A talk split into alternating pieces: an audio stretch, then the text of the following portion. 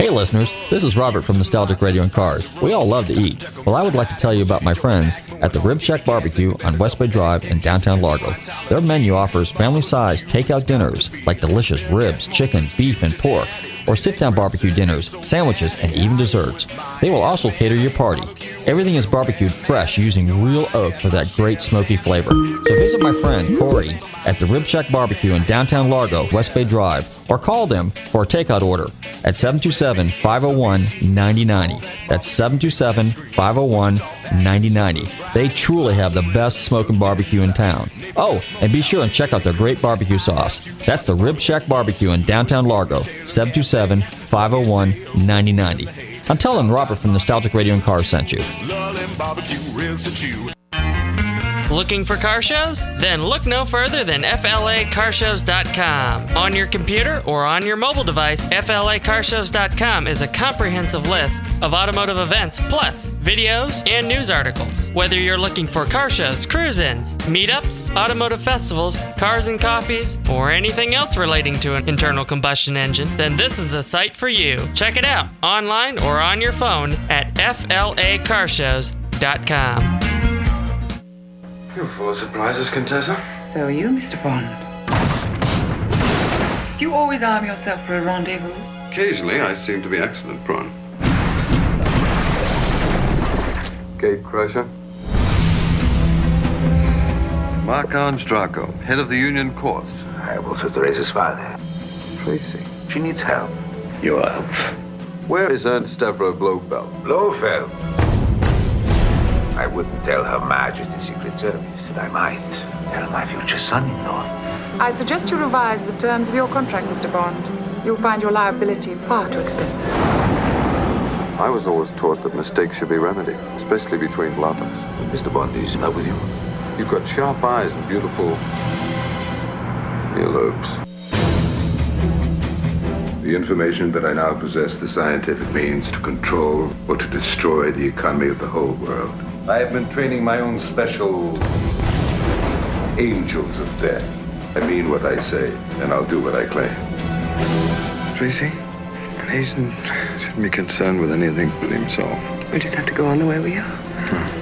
I love you. Now we have all the time in the world. The girl who helped me escape, we just leave her there. This department owes her a debt.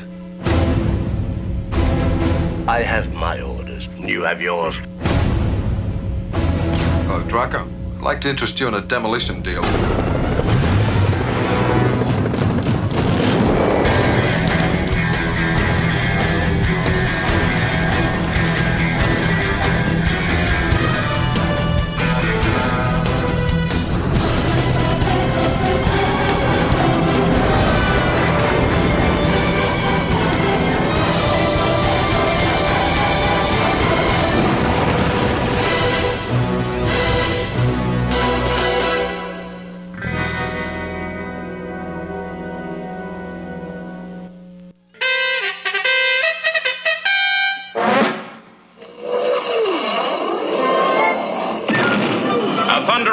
In an open sky, a streak of gray, and a cheerful.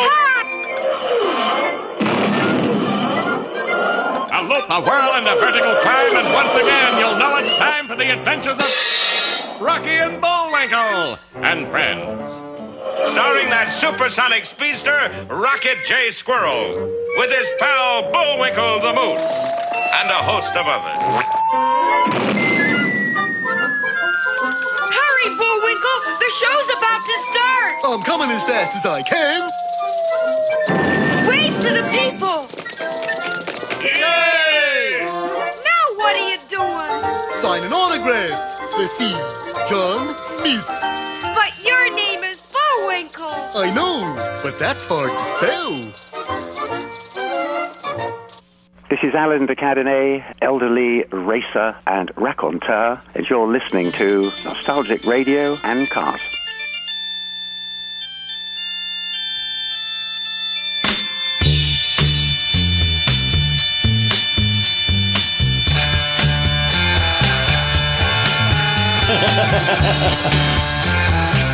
Okay, listeners, welcome. You're tuned into Nostalgic Radio and Cars. And I'm your show host, Robert.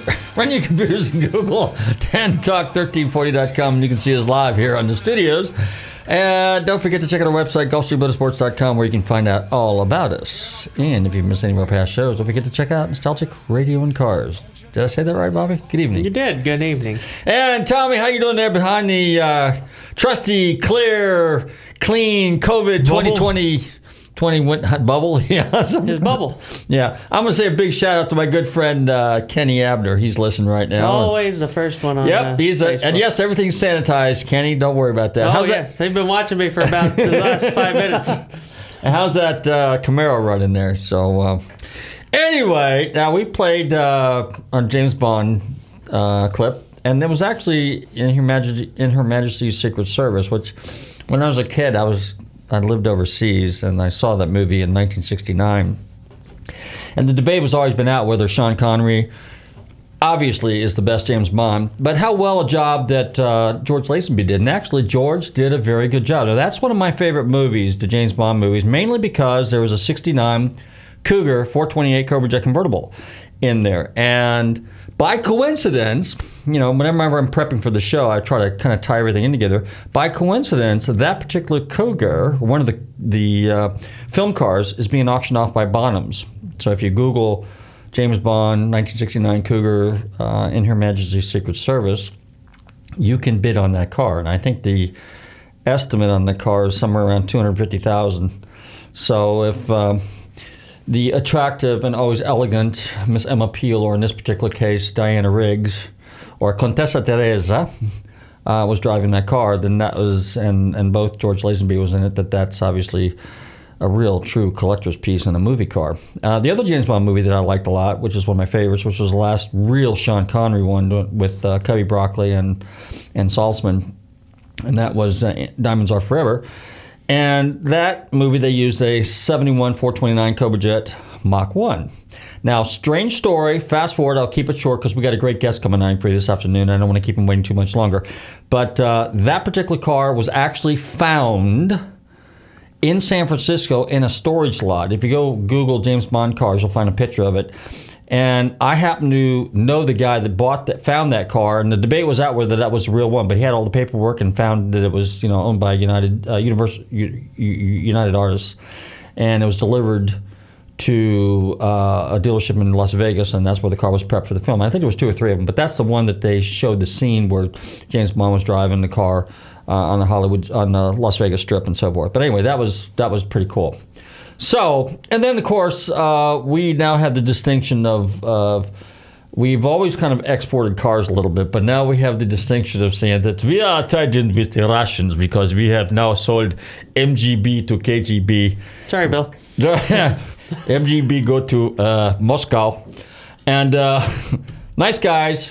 Um, you know, they're the you know what's the Everybody from Transporter. yeah, other- everybody. It was really cool. So uh, this was an interesting deal, and uh, you know, there's a, the European cars are real popular over there, particularly in Europe, naturally.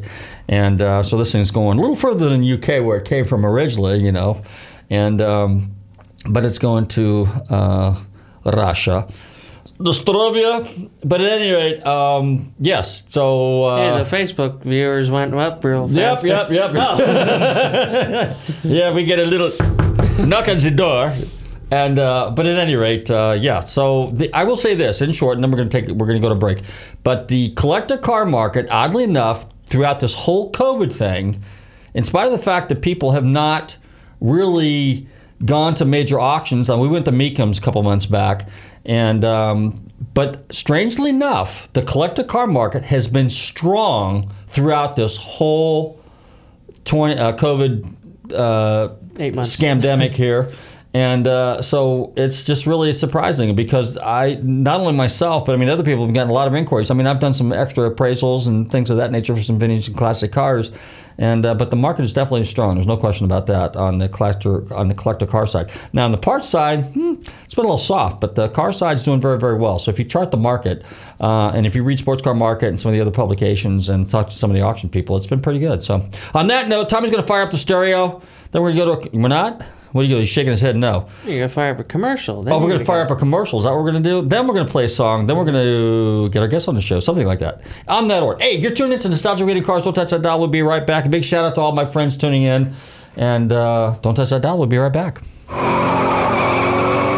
You may be owed some money. After 911 and 411, call 541. That's 727 541 1741. Call Gulfstream Motorsports for a diminished value report. Due to my 28 years' experience in the auto salvage business, I'm very good with wrecks. So if your car's been involved in a wreck, call me for a diminished value report. Call 727 541 1741. You may be owed some money for the lost value of your repaired vehicle. And visit us at GulfstreamMotorsports.com.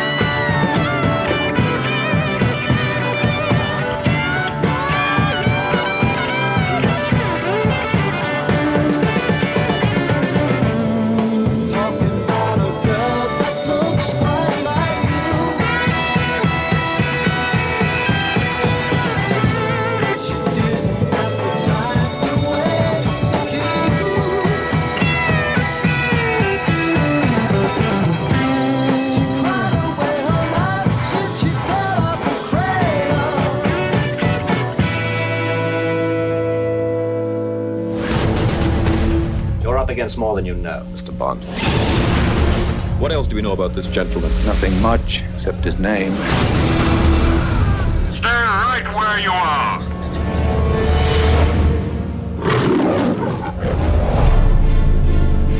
Tell me, does the toppling of American missiles really compensate for having no hands? Doctor, no. Missiles are only the first step to prove our power. I'm a member of Spectre. Spectre? Special Executive for Counterintelligence, Terrorism, Revenge, Extortion. The four great cornerstones of power, headed by the greatest brains in the world. World domination. Same old dream. You won't get away with it this time, Doctor No.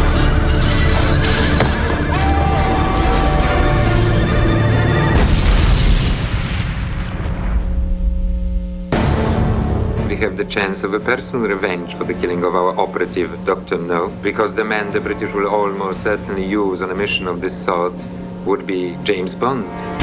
This is the big one, 007. This damn thing could blow up into a full-scale war. My government sees this as nothing less than a blatant attempt to gain complete control of space itself. I am about to inaugurate a little war. This organization does not tolerate failure.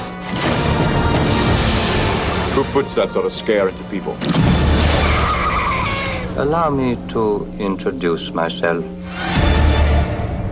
I am Ernst Stavro Blofeld. we shall see a new power dominating the world. Ah, it's your spectre against mine.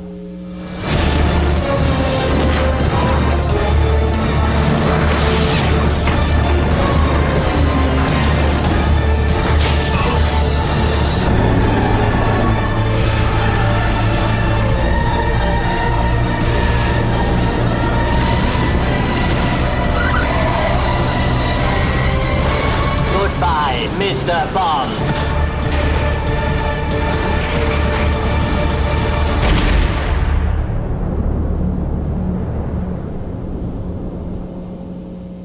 Hello, this is Brian Johnson of ACDC, and you're listening to Nostalgic Radio and Cars. Okay, we're back, and it's time to introduce our special guests for the evening. This gentleman's been on our show before. I'm delighted to welcome him back. He's now an alumni guest. He's a former, I should say, and retired longtime guitar tech for uh, the legendary Eric Clapton. I'm delighted to welcome back Lee Dickson. Lee, how are you doing this evening? Hey, Robert, how are you? Pretty good. Now, I played the James Bond thing with Sean Connery a bit because you also are of Scottish descent. So I, I just am, thought yeah. I thought I'd throw that in there. And um, I was listening to it and wondering why. yeah, now you know. See, there's always these correlations that I do. Whenever I do my show, they're kind of theme based a little bit. So you know, um, something I might picked up in the news, but usually you know entertainment related. So, but I'm delighted to welcome. I just like to, I just like to say I'm not fully retired yet. Oh, okay.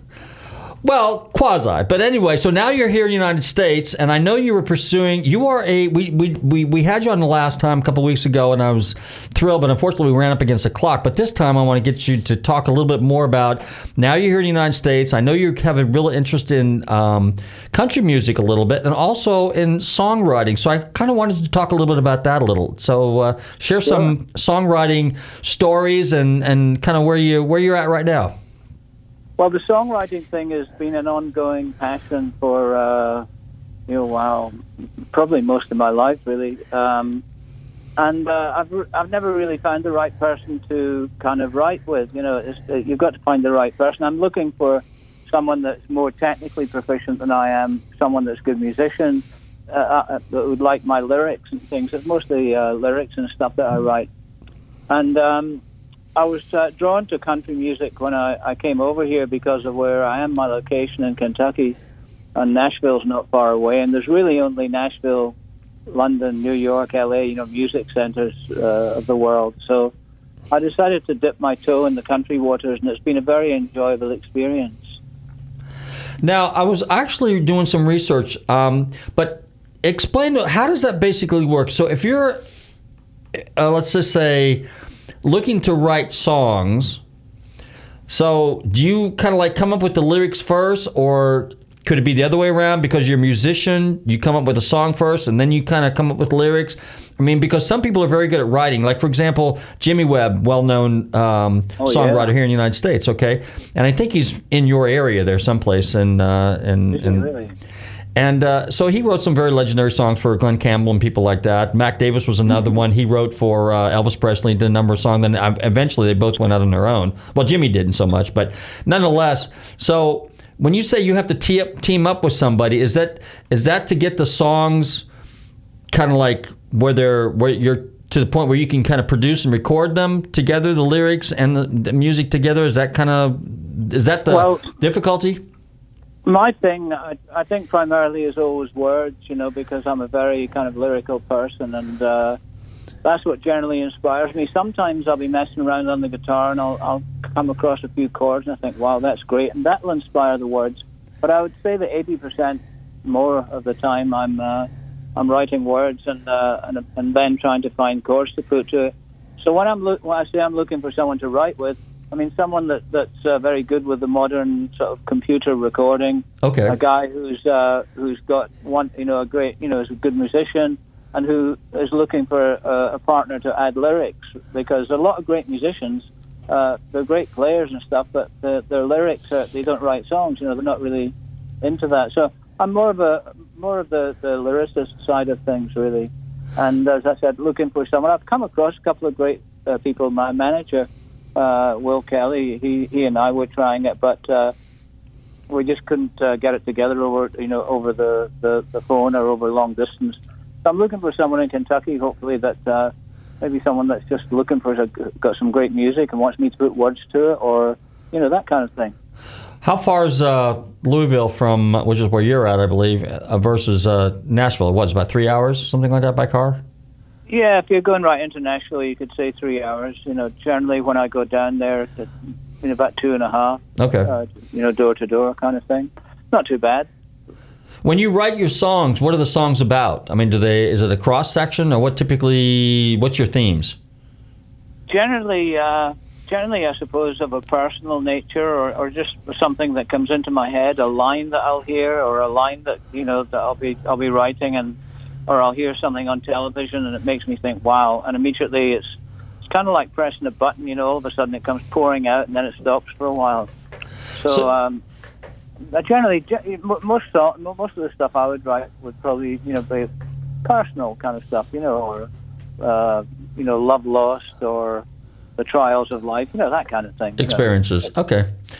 Do you like, uh, you know, like, like the old joke was Carroll Shelby, for example, when he was waking up in the middle of the night, he came up with the name Cobra and he wrote it down, or he came up with GT350 or something like that. So, do you like? Does, is it spontaneous with you? All of a sudden, you a couple words pop into your mind or a phrase, and then you jot it down real quick, and then you come back, you know, a day or two or a week, whatever time wise later, and then pick up where you left off. That happens quite a lot, really. You know, uh, I, I could be, as I say, watching television, reading a book or something, hear something, just hear someone saying uh, uh, something, and it, triggers something, and all of a sudden uh, I start writing it down. Um, as, and the older I get, the more I have to write things down. believe me. but uh, yeah, that is generally, uh, you know, always have a always have a paper and, and a pencil or a pad to, to write on the hand. And I was, I've been going through the stuff. Uh, one of the projects with all the layoffs with the COVID thing, and I went through this mountain. I mean, mountains and mountains of pads, papers, napkins, hotel menus. You know, anything I could write on. Sometimes I'd be on a plane and I'd write it on a a sick bag, you know, those bags they provide. I had one, one great idea, and I'm on the plane. I'm going, oh man, I, and I had I got a pen, you know, and the only paper was the the bag, and I wrote a few things on there. And you just got to keep them all and and revisit them. And sometimes they'll you'll maybe half finish something. I've got a lot of half finished songs, and you'll find a, a trigger that takes you back to that, and you you then work on that. And uh, but as I said, primarily words. I've always been a word guy because I, I love people like, uh, you know, for their lyrics. I love people like Joni Mitchell and obviously Bob Dylan. You know, the the kind of great, great uh, songs and, and with a bit of surrealism thrown in there. You know. What is your thoughts on you know because you've been around a long time and obviously you did some stuff with uh, a guy by the name of Eric, I think something like that, Eric Clapton. But at any rate, Yeah. um, uh, he uh, he did a number of covers. What's your thoughts on musicians doing covers and then putting their own spin on? I mean, like everybody's done probably one of the most famous ones all along the Watchtower. You know, I mean, Bob Dylan did it first. I think uh, Jimi did a version of it. Dave Mason did a version of it, which I actually like pretty good. Um, and another other a number of other artists have done it. What's your thoughts on that? Well, when you have something that's as that's as utterly complete and perfect as as all along the Watchtower, you know, Dylan's version was blew me away when I heard it. But then when I heard Jimi doing it, which he, I, I believe that Bob Dylan actually said it's now in the Jimi song, his version of he blows mine away. And uh, Jimi's version of All Along the Watchtower is timeless. It's fierce. It's dramatic. It's incredibly powerful. You know, and uh, he takes it in a totally different direction. I don't think I've heard Dave Mason's version, but as far as other artists doing covers, sometimes it works and sometimes it doesn't. I mean, uh, everyone in the you know everyone in every genre of music, I think, has covered yesterday. You know, Paul McCartney's thing, and George Harrison's "Somewhere" is another one that's been covered by you know some of the great singers like Frank Sinatra and people like that. Um, Eric did a few. You know, his his version of of uh, "I Shot the Sheriff." Uh, you know, probably made more money for Bob Marley than Bob Marley's version. You know, because of the the exposure that it had and the different take on it. Um, so it's something that works for some people, and sometimes I've heard cover versions, and I think, oh no, you know, you shouldn't have bothered. But then again, we're all different in our musical taste. You know, some people find that great, something that I dislike, but they may not find great. You know.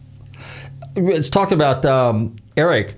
um, he was good friends with J.J. Cale, and uh, J.J. Cale was a very humble kind of guy. Did some really cool songs, and of course, um, let's see, he did uh, uh, "After Midnight" was one of his songs, which which uh, Eric did. And so, d- did you ever get a chance to meet J.J. Cale? Oh yeah, I had the pleasure of uh, a few weeks in the studio with him, and you know, taking care of him and his guitars. You know, generally when we go to record, it, it starts out with uh, you know the basic musicians that the, the, the Eric and the producer want to use on the track, and then other people will come in. You know, let's get so and so in here. Let's get John Mayer in, say he'll do a bit. Let's get this guy in, and it kind of builds. And and JJ and, and Eric were in the studio for quite a while together, and it was a wonderful experience. Um, he's he's not you know he, I don't think he ever had the, the aspirations to be a pop star, or I don't think it was about the money. And uh, and with with Eric covering after midnight, you know that that kind of brought up uh, interest in him that a lot of people you know may not have uh, may not have discovered him until then. So uh, a very very nice guy, very very quiet guy, you know, and not no image attached. Just JJ comes in and JJ's JJ, you know, and sadly no longer with us. Now, do you? How did you? Because he did. He wrote music as well as the songs, as if I recall reading up on him a little bit. So he was kind of like the the total package there a little bit, wasn't he? Well, he had uh, a lot of musicians do have that. You know, they have the ability to just lock themselves away and come up with the the complete thing. Then they, you know, bring a drummer in, bring a bass player in, keyboard player, whatever. And JJ was like that. You know, his his music was his own. Uh, and uh, a lot of uh, a lot of great guys from Oklahoma, and he was one of them. And I, I, I come talking about Oklahoma. You know, Eric's when I joined Eric's uh, organization initially, the, all the band were from uh, from Oklahoma, apart from one of the guys. So Eric's always had a, a strong tie with Oklahoma, and uh, him and JJ were great, great friends. When um, what uh, in the '60s and late '50s and '60s, a lot of people say, a lot of musicians, obviously in, in England they did, and then here in the United States, because if you look at someone like Jeff Beck and you look at, you know, Page, Jimmy Page, and people like that, they were all influenced by blues musicians, and well, yeah. So it, it is, and and then obviously they got rock and roll, and you've heard this term. And this is a question that I've, I always want to kind of ask um, people in the industry a little bit. When they say a song is too commercial, not commercial enough, or original, or even some cases they use the word organic, which they use nowadays. Which, but I mean, what is your take on that? You know, like for example, in the '80s, you know, when we had the the the hair bands, a lot of that music sounded the same. It wasn't original, but when you look listen to the stuff out of the '60s, like early Cream, for example, there was just three three band members. You know, the Yardbirds only four. I mean, they didn't have huge bands. I mean, look at the Doors, just three guys. I mean, three musicians really, you know, and a singer, and yeah so, but but a lot of it has kind of bluesy, jazzy influence, but then it kind of, you know, it. In other words, someone like Eric has a has has a broad range. He can play rock, he can play blues, he can play a little country, versus a lot of the songs that came out of the 80s were just strictly almost one after the other. Just sounded you know whether it was Motley Crue White Motley Crue White Snake or something like that Great White they all bes, you know they all sounded alike. And and well it's a, it's a, a successful format and uh, and it was very popular and you stuck to it. But also in the 80s you know with every generation music changes. You know it's it's just mm-hmm. it's one of those things that you you can't stop. It's like a big train that keeps rolling and, um, you know, each generation disses the music of the previous generation as the young people discover it and think it's their thing, you know. But an interesting point you made on the on the reference to the uh, the blues thing, there's a classic example of cover versions, because um, a, a great as great and spectacular and wonderful as, as Muddy Water and and BB King and Albert King and Freddie King and and all those guys were, it wasn't they didn't really achieve worldwide fame until the Rolling Stones, Eric, uh, the Yardbirds, people like that, Jimmy Page and, and Zeppelin using a lot of, uh, you know, uh, traditional arrangements. Uh, so that really opened up a whole new world to people who weren't really familiar with the older uh, blues guys that you had here in the States. So, as I say, when when all the, the, those guys who were very popular at the time, the Stones especially, recording stuff like Chuck Berry, uh, and and Muddy Waters and Howlin' Wolf and stuff. It was uh, it just opened up this whole new world. People that were listening to the Stones started buying the blues records because that's what the Stones listened to. Same with Eric. Eric always cites his influence, his main influence is Robert Johnson, Muddy Waters, um, guys like that, BB King especially. And uh, although those guys were all successful, I don't think they would have seen the worldwide success in the music if it hadn't been for those other artists covering the songs and, and sort of uh, publicizing them, so to speak.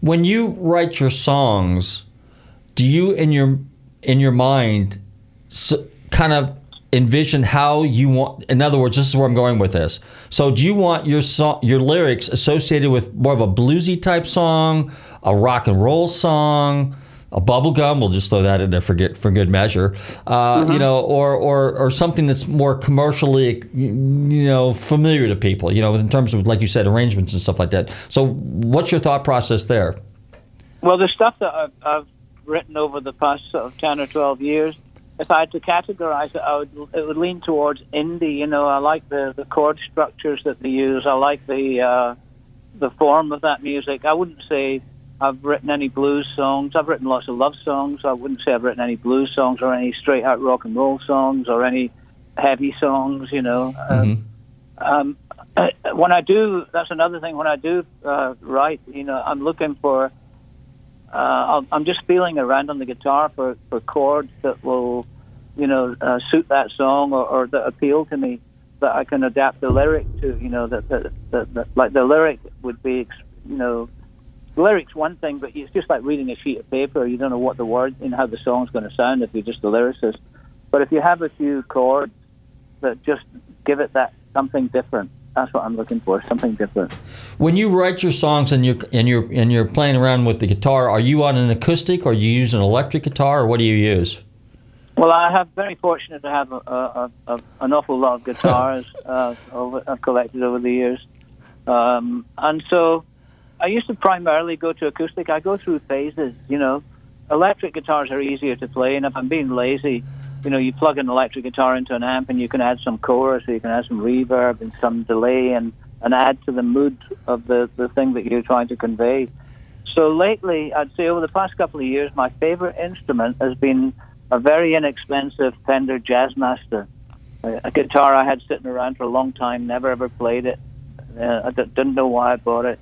And then one night I pulled it out and it had the most amazing, the best neck of any guitar I've ever played and uh, and the pickups were different. And when I plug it into my amp, as I say, writing now, you know, I'm looking for more help. So just putting a little bit of reverb or some, you know, pitch shift on something or a bit of chorus really adds to the the the warmth of the lyric or the or the the mood of the song. When you um, when you when you like for example there are certain guitars that are associated with like if you look at a, a Tele, for example, a Fender Telecaster, it's yeah. typically associated with with country. Um, it, I don't think it's got that twangy of a deal to it, but some people say it does. When you look at a real hard rock guitar, you think right away immediately of a Fender Stratocaster, and uh, obviously surf music, you think of a Jaguar, maybe a Fender Mustang, and Les Pauls are I don't know, kind of like the universal guitar, in my opinion. You know, I mean, because they they get the humbuckers in there, people like that. And um, but but what's your thought on on on on on on the type of guitars applicable for certain types of songs and, and music? I mean, but oddly enough, it's funny because I was watching some early Jimmy Page videos, and he uses a Telecaster back in yeah, the day. Yeah, a lot, of, a lot of the first uh, Zeppelin album, and, and, I think some of the second of the uh, Zeppelin albums were he was using a Telecaster. Um, it's funny, you know, Jimmy Jimmy switched to a Les Paul and, and has stuck with it forever. Uh, Eric and Jeff Beck were very famous for playing uh, Les Pauls until they discovered Stratocasters. And as much as I love Gibson guitars, if I had a favorite Gibson guitar, it would be between a 335 and the 330, which is the, you know, kind of like a 335 but without the center block, so more prone to feedback. Um, I, I have a few Les Pauls, nice ones. I have a couple of old ones couple of newer ones, but I've never really, since I'm not a musician as per se, you know, I, I find the Stratocaster or the Jazzmaster. Something that's another thing. Something with tremolo. You know, if I was if I had a Les Paul uh, to pick, it would be one with a Bigsby on it. You know, because I just like that. That it helps me. You know, if, if you're not a great player, then all these things really can help you. You know, just in the expression of the song. What's your thoughts on vintage guitars? Because this is one, and I'm not a great guitarist. Okay, I just play. I like I said, I stay below the seven frets. I'm within uh, you know seven frets and up to the nut. And you go uh, that far up? Wow. and well, I, once in a while a bar chord past that. I mean, I try some scales, you know, but I'm but I'm just just your basic kind of chord guy and a couple little little, little picking Yeah. here and there. But it, but but that's my level, and I'm comfortable with that. I need to practice more. That's my problem. But where I'm going with this is that it's, uh, like I have a couple vintage guitars, and it's something about the weight, the feel, the sound, the sustain. There's something about the older guitars. I can't explain it. I don't know how. I, maybe because I'm just a vintage car guy and I like old. But the newer stuff, when you pick it up, it's cool. It feels techy and stuff like that. But it doesn't have the same feel. There's not. There's a call it a guitar spirit, if you will. I mean, a guitar talks to you. It has a. It's like a car. You know, it just has a something old has soul. Where this new stuff, just it seems production. Does that make any sense? Yes, it makes perfect sense, and and uh, you know, using the analogy of cars, um, you know, the they're just like guitars. You know, the old ones, that are specific old Ferraris and, and Porsches and Bentleys and Rolls Royces and stuff like that, uh, are are worth a ton of money because there's just something about them. It's not necessarily, you know, they don't have all the modern uh, bells and whistles, but uh, you know, there's there's just something about that vintage thing. And I think it really applies. I mean, the, going back to Les Pauls, Les Pauls from especially 1959, 1958 uh, are just like the most valuable guitars. You know, they're they can exchange hands for three, four hundred thousand dollars. You know, especially with a bit of provenance attached. You know, if it was Eric's or Joe Perry's or Joe Walsh's or something like that, one of the many guys. But um, the Strats definitely have something. The older Strats. Although me, I prefer the 60s. If I was to choose a vintage Strat, I would be looking at kind of 63, you know, 60, yeah, 63, 62, around then. Um, I've played a lot of the very early ones, you know, 54, 55, 56, and they're wonderful. But unless you're a guitar player and can coax the magic out of those, they're not. Re- they don't really do much for me. And uh, plus, I love a lot of modern guitars, but I also love the, Rickenbackers, you know, and Mm. Guild guitars. You know, uh, they all have their own personalities, uh, just like cars, really, I suppose. People swear by them, and other people swear by another brand or mark, if you like. Well, but uh, yeah, they they have the magic, as you say. Well, you mentioned the early 60s strats, for example, and they're talking about the pickups because whenever I, I, I listen to some of these videos, you hear a guy say, Well, I've got a 60 pickup in the bridge, and I've got my middle pickup is uh, a Texas special, and then my uh, uh, neck pickup is something else, and it's and they and they reference 60s. So, is there that much of a difference in the sound between the 60s pickups and the 70s and 80s? I mean, obviously the technology as, it, as we as we move forward is different, but what is it about the 60s and the 70s, for example, and the 50s that's that makes those that gives it that sound difference? Besides the wood. I, I think it's tradition, and uh, you know, uh, guys like uh, Stephen Stills, who's a wonderful guitar player, renowned for obviously his voice and Crosby, Stills and Nash, but he is a, a, a big vintage guy. And you go and see a show, and Stephen will only play, you know, vintage guitars only. You know, he won't go to something else. Maybe he'll use maybe a, a, an acoustic that, that's not more than 50 years old or something. but uh, as far as electrics, he's very old school. And as I say, I've had the opportunity and, and the, the luxury, I must say, of of, uh, of playing some 50s guitars, and they're great. But you know, no one knew that the Stratocaster was going to still be around today, or the Telecaster. And those those guys were making them pretty much by hand. You know, they you would get you can look at four or five different 50s Strats, and although they're supposed to be made to the same spec, each builder would have put his own spin on the neck. You know, and it's measured in thousandths of an inch. It's a feel thing, really. And some people love those necks. You know, those big heavy B necks on the on the uh, 50 Strats. Other people prefer the 60 Strats because a lot of them were rosewood boards and the pickups were slightly different, and and they have a sort of a sparkle or a jangle. Um, again, the pickups in those days, uh, you know, you know, using a machine, but they were all wound by hand. So you know, the, the, they don't have the uniformity that modern guitars have, which are wound to 3,000 turns, 4,000 turns on this one, and every single pickup that they make has exactly the same output ohmage-wise. So it's, uh, it's a lot to do with the pickups, and it's a lot to do with the wood. You know, the, a lot of that, that ash and uh, stuff that they made a lot of the strats and tellies from was old then, you know, and, and that's something you can't really do. You can't age wood. You've just got to let it take its course. And if you buy it to build a guitar, you know, go through the motions. You know, do allow it to breathe, allow it to mature before you start messing with it. What is your? Um, I remember when I picked up my uh, Strat, the guy that I bought it from was kind of a mus- not really a great musician, but he was kind of a guitar guy, and he was pointing out. He says the one thing that I thought that's interesting about this guitar, and it's a hardtail, by the way. He Oh. says this is a uh, the neck pocket is extremely tight, and he says this guitar for some and it's got actually somebody put EMG p- electric. Uh, pickups in it so they took out the original stratocaster pickups and Wow. uh, and it's got a brass nut and a brass bridge and uh. Yeah, it's kind of cool, and it just has a really cool sound. It's a maple neck. It's a it actually look. It's a copy of David Gilmour's guitar exactly, except I changed the uh, the knobs because I didn't like the white knobs, and I, if I could, I, it's got white pickups in it. But other than that, it looks like his. So it's a black guitar, black Strat with a with a maple neck, and it's just a beautifully sounding guitar. It just has a and it, it's heavy. It's eight pounds and two ounces. I mean, it's not a light guitar. And, That's uh, heavy for a Strat. it is, and uh, like I said, it's a hardtail, sees, but it just has a great sound to it. And I was looking for a Strat with a vibrato, obviously, you know, your typical Fender. And uh, but this one played so nice, and it has really, really low action. And I have small hands, and the neck just it has a real nice feel to it, and it's it's actually my favorite guitar. And I have a Fender Mustang also, and I had it kind of tweaked a little bit. And uh, but the Strat's just got a it's got a feel to it. I can't explain it. It's a well, guitars are a field thing. Uh, Through the years, I've had many, many people approach me, generally uh, friends with children, and they go, "Hey, you know, he wants a guitar. What should I get him? You know, and I said, well, it's something you can't really pick for someone. Uh, it's a feel thing. So take take. Would always advise people to go and try as many as they can. And the first thing is is the feel because that's the that that thing in your left hand. If if your left hand's not comfortable, then it's it's not going to be a good buy. And your guitar is very, uh, you know, it's been modified a lot, and it sounds, you know, brass nut. I wasn't a big fan of brass hardware, brass nuts, and things like that. But um, it, it's perfect for you, and that's that's that's what guitars are like.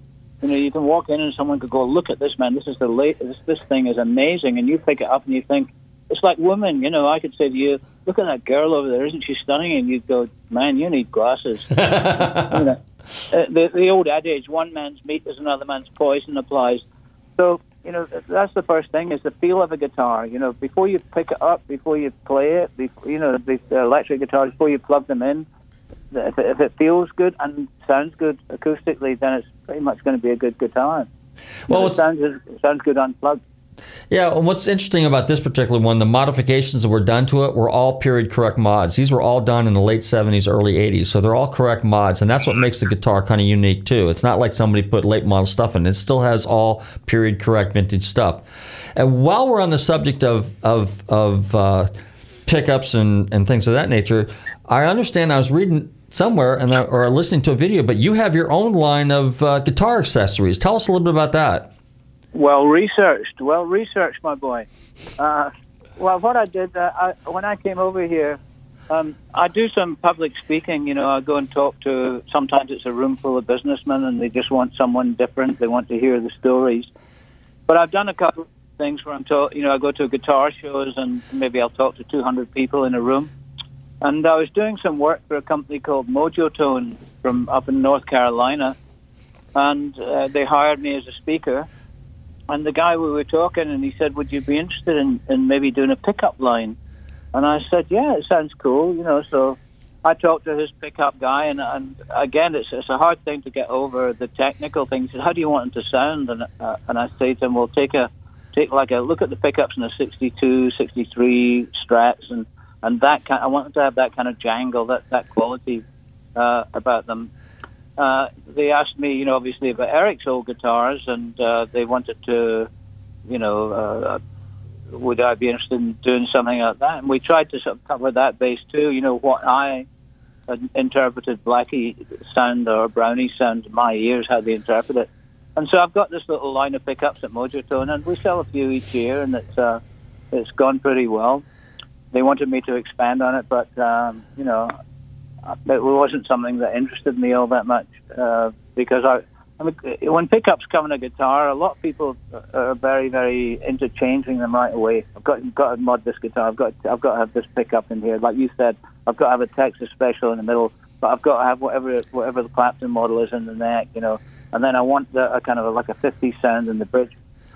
And that's the beauty of it. You can tailor a guitar, especially a Strat. It's easy, you know, to to however you want it to sound. I've always taken them I've never really modified any of my guitars because I've taken them as they come and, and adapted to them or sold them, you know.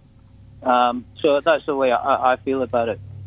But there is a there's a magic to the old pickups, the wire, the magnets, the how they were wound, and this especially applies to the the patent applied for PAF pickups that you hear people talking about that that uh, Gibson put on the guitars up until I think the early '60s, and they're they're the holy grail and no people have tried everyone. There's hundreds of pickup manufacturers, great guys like Seymour Duncan, uh, couple uh, bare knuckles. I could I think of a million, and they all try to duplicate that magnet, those bobbins, that winding, to get that that sound. But there's something about the the age does something to them too, and the and the wood that they're they're sitting in does does something to them. Um, it's a very it, some musicians can't tell, and other musicians can in the heartbeat you know, like that. Joe Bonamassa, Eric Johnson, people like that. They'll go, "Oh man, this is this has got this. Uh, this sounds like my '60 Les Paul." And some people have been successful in emulating those, but it's hard. It's a hard thing to do of it. What if you had to guess? Some of the, the the musicians that you've you've met over the years, how many of them are really um, guitar nuts, where they actually get in there and they're real particular about you know their guitars, from a collector standpoint, from a tweaking standpoint, I think we mentioned Jeff Beck last time. You were saying that he's always messing around with his guitars, trying this, trying that. Um, I, I don't know what uh, pickups Jeff uses, to be honest. I mean, I've, I've, a couple of his guitar techs have been friends of mine through the years. And the guy you were talking about earlier, your black guitar, David Gilmour, his his guitar tech, uh, Phil Taylor, and I have been pals for like forever. Um, some musicians, as I say, are very uh, I, I, was talked. Someone talked to me to, about a gig with Brad Paisley, for instance, uh, when I was first going down to Nashville, and I thought, wow, he's a great player and everything. But I spoke to his guitar tech, and he said it, it's like a, a hard job because he's constantly want to try this pickup in here, change that out to this. Let's try this amp. Always evolving, you know, always changing. Other people get to something, a, a and they stick with it and and the Claptons and the and the Becks and the Pages and, and the guys that we all know, the big, uh, the iconic guys, um, they are. I mean, I, I've seen Eric go just pick someone guest with someone. Someone hands him a Strat with a uh, with humbuckers in it or something, and he's playing through an amp he's totally unfamiliar with, and he always sounds like him. You know, same with Jeff. You know it's him. You know it's Eric. You know it's Jeff, and and they have that. We talked about this the last time. That kind of that magic that. Uh, it's something you can't really be taught. It's something you have uh, that you apply to what you've learned with the guitar. You know, that thing of the correlation between heart, hands, and mind comes into play, and that's why they have that sound. So through the years, I've had tons of guys going, I've got to have the same setup as Eric, and what's his volume, and how does, how's his setting, and how does he set the Leslie when he uses the Leslie? And I give them all the information, but they, you know they'll come back and say, "Man, it doesn't sound like Eric." And I said, "Well, that's because you're not Eric, you know." and that's that's really w- w- the, where it lies. It's, it's in the player. Um, and so a, a great player can take pretty much any guitar that's playable and an amp and stand in with someone and, and sound like themselves because it's that magic that comes into the that fourth dimension of the other three. You know, the head, hands, heart, and that special magic that gives you your own sound and makes you totally unique. You, you, you mentioned we got a couple minutes left. Um, we were talking earlier about Jimi Hendrix and about that sound. So you know when when Jimi Hendrix plays uh, All Along the Watchtower, and then you take someone like or Purple Haze, and then you get someone like Buddy Guy, who's well known and just an amazing blues musician himself. But he is he probably out of anybody I've heard covers Jimi the best. And he does it, and he just makes his strat sound like Jimi's strat. He's just got that technique and that art. Well, I was irreverent earlier. I should have mentioned Buddy Guy because he is a massive influence again on Eric, uh, on on on most of those guys because they were all upcoming guitar players, and then you start hearing guys like Hubert Sumlin and uh, and and Buddy Guy, and Buddy to this day is just a fierce, fierce player. He's just he's got the magic. He's just got the magic, you know. And and when he, he Buddy picks up a strat, it doesn't look as if he's doing a lot, but when you listen to it, you're like, oh my gosh, you know, it's just incredible. And he's still doing it to this this day, and I think in in his early 80s or, or, or something. I, I, I couldn't be sure of his age.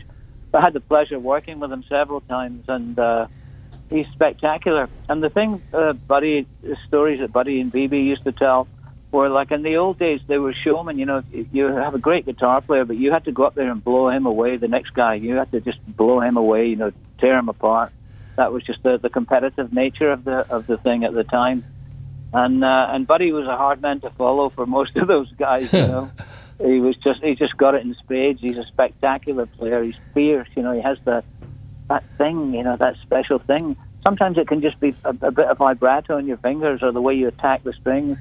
But uh, Buddy's got it and always has had it. Well, Lee, I want to thank you very much. We are up against the clock again, but you know what? You're such a pleasure to have on the show. We're definitely going to have to do this more often. And well, that's uh, very, very kind of you. Thank you very much, Robert. I mean, we've, as I said from the first time we did it, I've got a, a wealth of stuff that I'm looking at right now, and we didn't even touch it tonight. but it's all, uh, you know, the past two times it's been very, very interesting, and it, it, it provokes my memory to bring back things and it makes me think about things that uh, I don't normally think about. So it's been a, an absolute pleasure. Well, we were definitely going to have you on again, and, uh, and, and I wish you all the best with everything that you're working on in your endeavors, and uh, you know with your songwriting and, and your little gadgets that you're uh, working on and things of that nature. And uh, if you ever get to Florida to visit your uh, brother-in-law here, um, definitely give us a call because we're not that far away.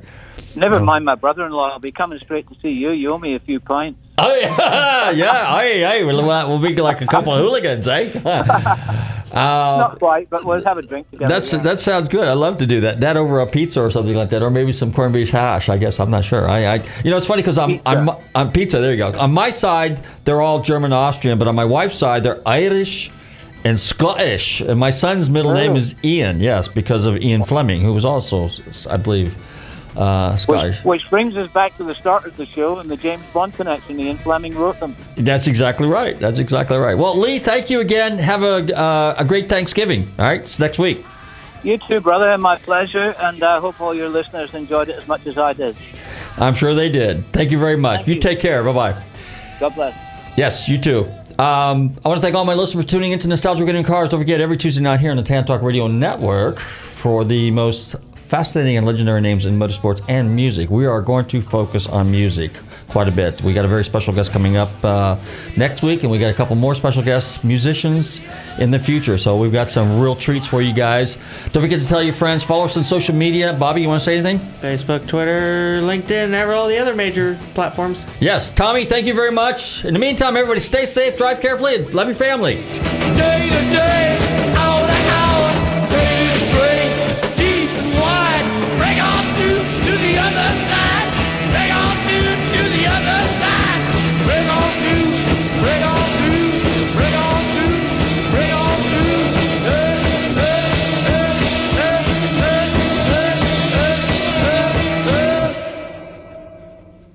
WTAN Clearwater, FM 106.1, WDCF Dade City, FM 102.3, WZHR Zephyrhills. FM 104.3. Listen.